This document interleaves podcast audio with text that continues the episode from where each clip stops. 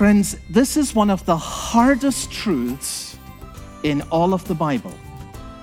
But you know what I've found? The hardest truths can produce the most tender of hearts. You're listening to Open the Bible with Pastor Colin Smith. And Colin, you've got our attention. What is this hard truth? Well, we're in the second letter of uh, Thessalonians, and I think this is one of the hardest statements in all of the Bible with regards to the future eternity of those who are lost without Jesus Christ. And this is what the scripture said they will suffer the punishment of eternal destruction away from the presence of the Lord and from the glory of his might. The cumulative weight of that is almost overwhelming. And you think, what effect will a truth like that have on a person's soul?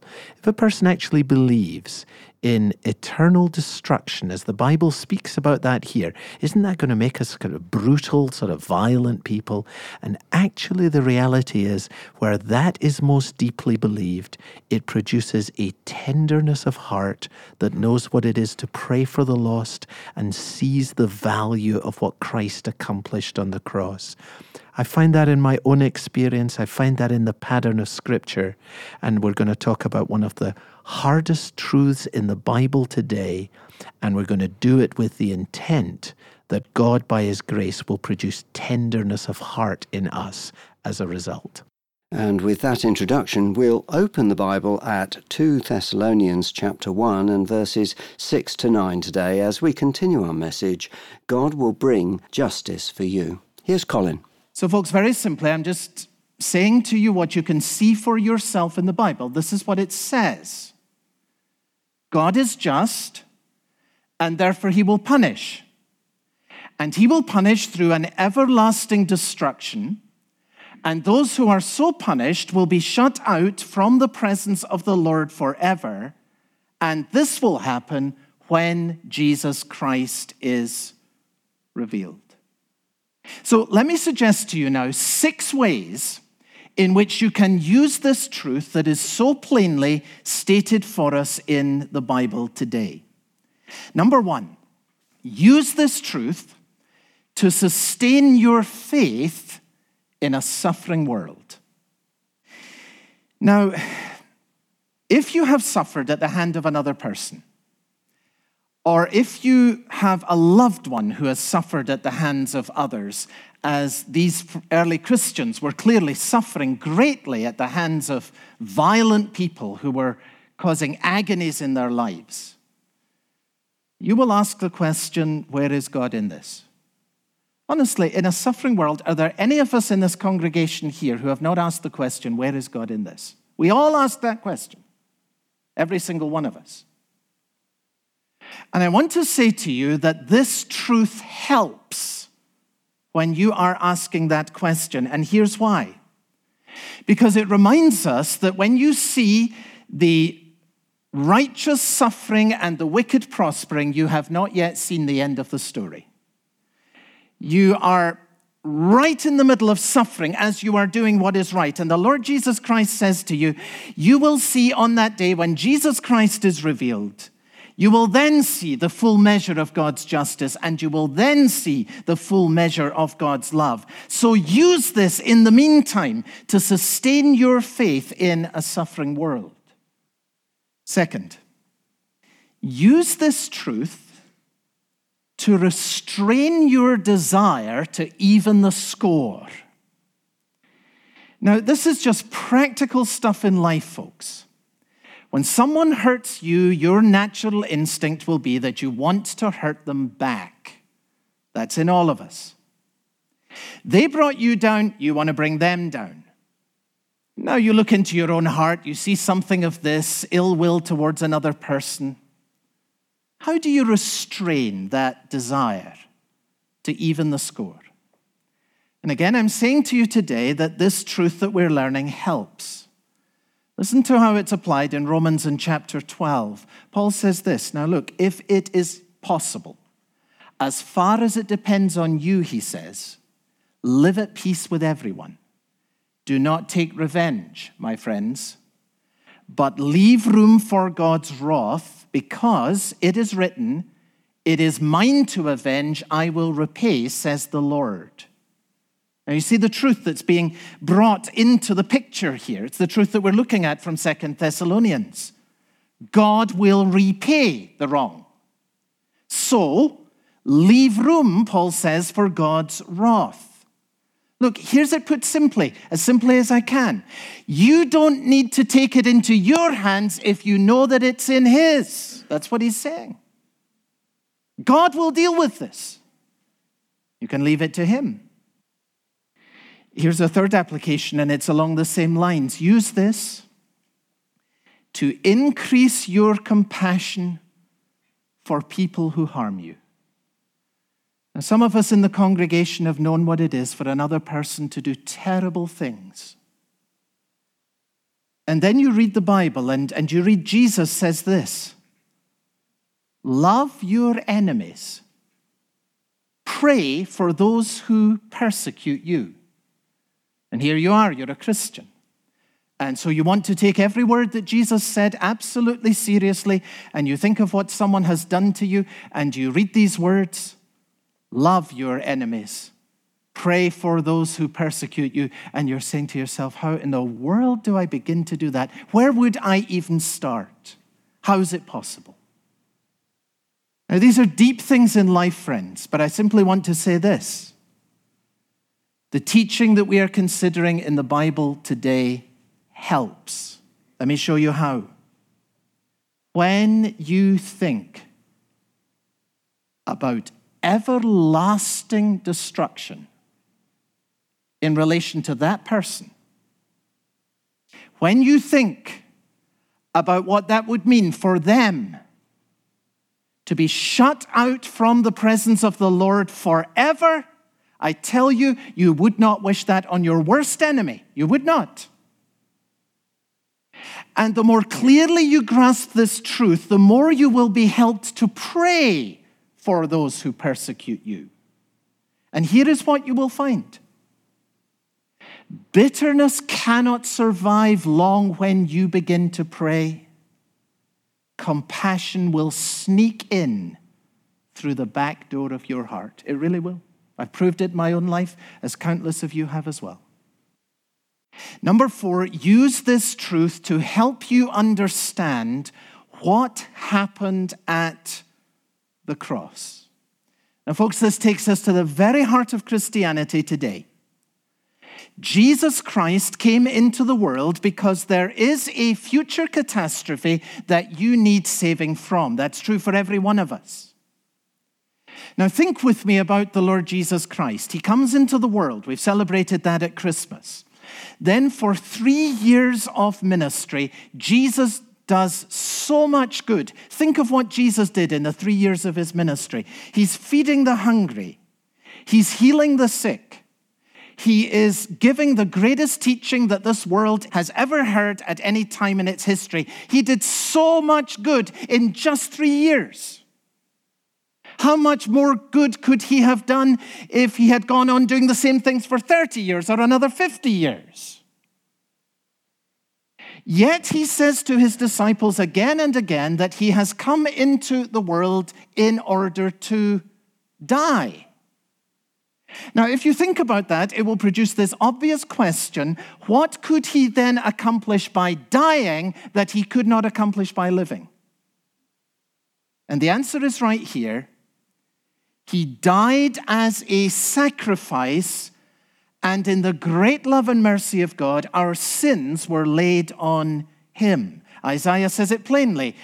The Lord has laid on him the iniquities of us all. He can't bear our sins and be a sacrifice living. He has to do it by entering into death, dying. That's why he came into the world. And bearing our sins, our sins being laid on him, inevitably meant him bearing the punishment that is tied to these sins. And that is precisely what was happening at the cross. Isaiah says it plainly the punishment that brought us peace was upon him. You're listening to Open the Bible with Pastor Colin Smith and the message God will bring justice for you. We're going to pause the message right there, but we'll be back shortly. Open the Bible is supported on this station and on the internet by regular donations from our listeners. This month, if you're able to set up a new donation in the amount of £5 per month or more, we'd love to send you two copies of a book. It's called More Than a Carpenter by Josh McDowell. Colin, give us an idea of what's in this book. Well, the first thing to say is that it has stood the test of time. This book has been around for more than 40 years, and God has used it in the lives of many people. It sold more than 15 million copies. That is remarkable. Now, someone might say, well, a book that was written 40 years ago is hardly going to be relevant to today. So here's the good news it has been updated to speak to some of the questions that we are facing today. And that work has been done by Josh McDowell's son, Sean McDowell, and it's been done really well. So, this new edition is going to bring a time tested book to a new generation. And it's a marvelous story. Uh, Josh McDowell started out by asking some fundamental questions of his own life. And these are questions that never change Who am I? Why am I here? Where am I going? and he was challenged by some friends to make a serious investigation into the claims of Christianity. He started out on that thinking that he was going to disprove Christianity, and what he found was that the claims of the Lord Jesus Christ laid hold of his mind and of his heart, and that story is told very wonderfully in this book. So, this is a very useful book, both for believers, so that we will be better equipped to testify to Christ, and also for anyone who has serious questions about Christianity and is looking for answers. More than a carpenter, updated after 40 years for a new generation. This is really a special gift, and I'm delighted that we have the opportunity of sharing this book this month. We'd love to send you two copies of this book if you are able to set up a new donation to the work of Open the Bible in the amount of £5 per month or more. Let's get back to the message now. We're in the second letter to the Thessalonians, chapter 1, and verses 6 to 9. Here's Colin. So use what we're learning in the Bible today. It, it, has multiple uses. Use it to understand what was going on in the cross. And then here's the fifth thing use this to motivate your obedience to the gospel. Now, I hope you still have your Bible open in front of you, and will you notice what it says there in verse 8? Describing the ones who are outside, experiencing the everlasting destruction, shut out from the presence of the Lord. Who are they? We're told in verse 8 that they are those who do not obey the gospel of our Lord Jesus. So the ones who are outside, we read in the scripture, are those who do not obey the gospel of our Lord Jesus Christ. So if I want to be delivered from that unspeakable eternity, if I want to be inside with the light and the joy and the presence of those who are redeemed by Jesus Christ, what must I do? If those who are outside are those who do not obey the gospel, what I must do, the one thing I must do, the thing that will determine your eternity, friend, is you must obey the gospel of Jesus Christ. You must. This matters more than anything else in your life. It is more pressing and of more consequence than anything else you can imagine in this world. Has to be. We'll say what that means in just a moment, but, but first, just this. I am so glad that it speaks about obeying the gospel. Because think with me, if it had said those who do not obey the law are outside with this everlasting punishment and are excluded from the presence of the Lord forever, if it said those who don't obey the law are outside, that's all of us, isn't it? All have sinned and fall short of the glory of God. If I have to keep the law in order to get in, I don't get in. No one has lived a perfect life. So, what we're learning here, even in this very verse, is that salvation does not come by obeying the law, which we can't do, but by obeying the gospel, which by God's grace we can do. You say, okay, tell me, what does it mean to obey the gospel? Jesus made it so clear in just three words. The first word was the word repent. God commands all people everywhere to repent. Jesus came preaching and calling people to repent. You say, well, now what does that mean? Well, repentance is a decisive turning away from all that God calls sin in order that I may offer myself and my life, all that I am, to Jesus Christ. And it begins when I say, in the light of the cross, and in the light of Him going into that hell for me and bearing my sin, my life can no longer be about myself. It has to be for Jesus Christ. You say, well, now, wait a minute, how can I do that? I know myself. I know my habits. I know my own stubbornness. I know how difficult it is to change. How am I going to do this repenting? Here's the second thing, and the answer to it you must believe. You must believe in the Lord Jesus Christ. And there is a real relationship here between you and Christ. That relationship is formed by faith. What does it mean? It means you trust that He is the Son of God. It means that you trust His death for your sins, and you trust the power of His life to enable you to change. You trust that His grace and His power are sufficient for everything that you will face in your life now and through the future and even in death and into eternity. You trust Christ. That's how this life is lived, that's how this change is accomplished. You trust Christ. And you trust Christ because Christ is altogether worthy of your trust. No one deserves your trust more than Him. And here's the third thing you follow. You follow.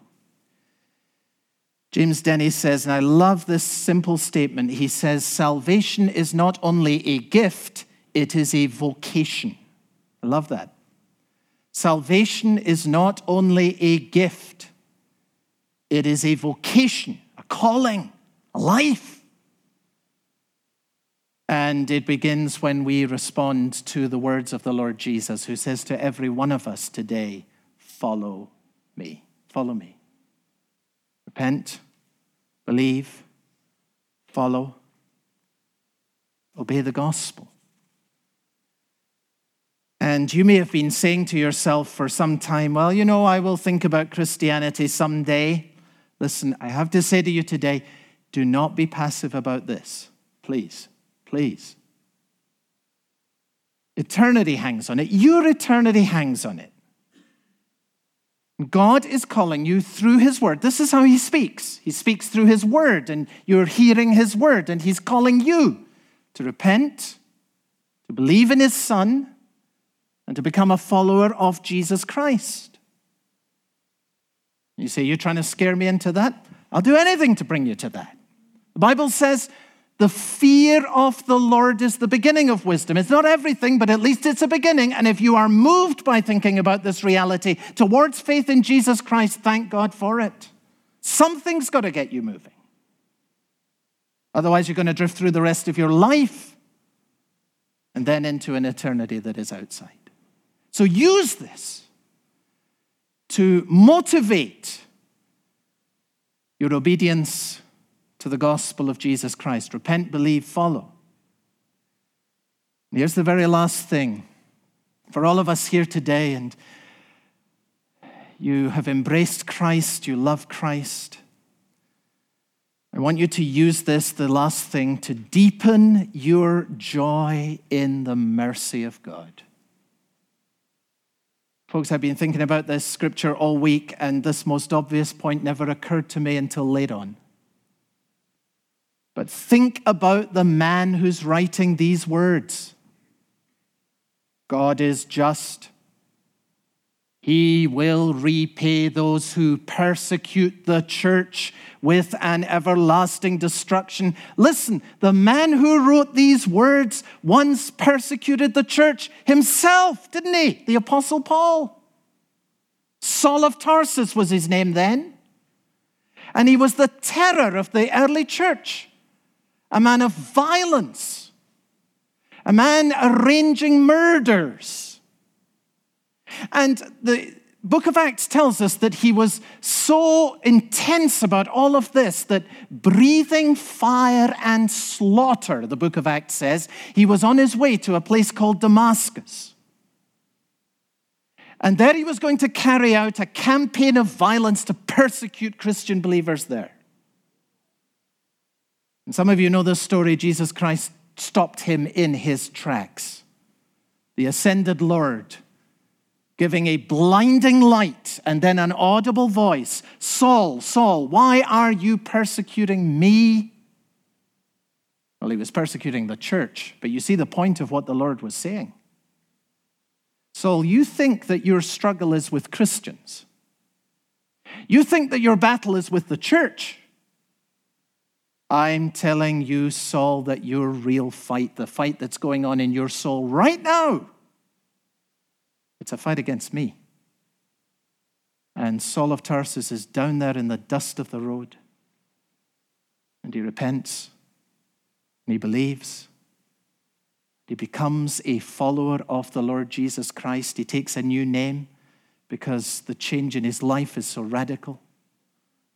And Saul of Tarsus becomes the Apostle Paul. And now here he is, the apostle, and the Spirit of God is on him and giving him these words to write to the church. Can you try and put yourself in his skin in this last moment? What did he feel when he wrote this? I was a blasphemer. I was the persecutor. I was a violent man. I deserve this everlasting judgment. I deserve to be shut out forever and forever. But I have been shown mercy, and it has transformed my life. Friends, that is the power of the gospel. That is the gospel by which we are saved. It is the gospel on which we take our stand. It is the gospel for which we live. It is the gospel that we believe, it is the gospel that we proclaim. It is good news, not only for all of us who are here today, but for everyone in our community, and for everyone in our great city, and for every person in this world. Well, this is Pastor Colin, and a message on everlasting destruction is tough to bring, it's tough to hear but we desperately need it because it's speaking about eternal realities that God has revealed to us. And, uh, you know, there's a lot of conversation these days about is hell real? Let me say this to you today hell is as real as the cross. You look at what happened on the cross. Jesus Christ was in the darkness. He cried out, My God, my God, why have you forsaken me? He was bearing guilt. He was under the judgment of God. That happened. And the reason that it happened is that there is darkness, there is forsakenness, there is judgment, there is the bearing of guilt. And outside of Christ, what that means is hell itself. And when the Bible speaks about salvation, that wonderful word that we can easily trip over, it speaks about salvation because there's something that every person needs saving from. And this is the reality. And this is why we need Jesus Christ why we must come to Him, and why, when we know Him, we want to share His glory and His grace with other people. You know, the darkness of this message shows the brightness of the gospel of our Lord and Savior Jesus Christ and why he is infinitely valuable and why to live for him is the greatest thing in all of life. It absolutely is. And as Colin was talking about what salvation is and what we're going to be saved from, maybe you recognize that you need that salvation, that you don't have that relationship with Jesus that Pastor Colin talks about. I hope you'll take action today to remedy that. Pray a simple prayer asking God to forgive your sin in the name of Jesus. Dedicate your life to following Jesus and go and talk to somebody about it maybe to a trusted Christian friend or family member. Or go along to a local Christian fellowship. Meet with the folks there, talk to the pastor, pray with the prayer ministry team. You've been listening to Open the Bible with Pastor Colin Smith. I'm David Pick, and I very much hope you'll join us again soon.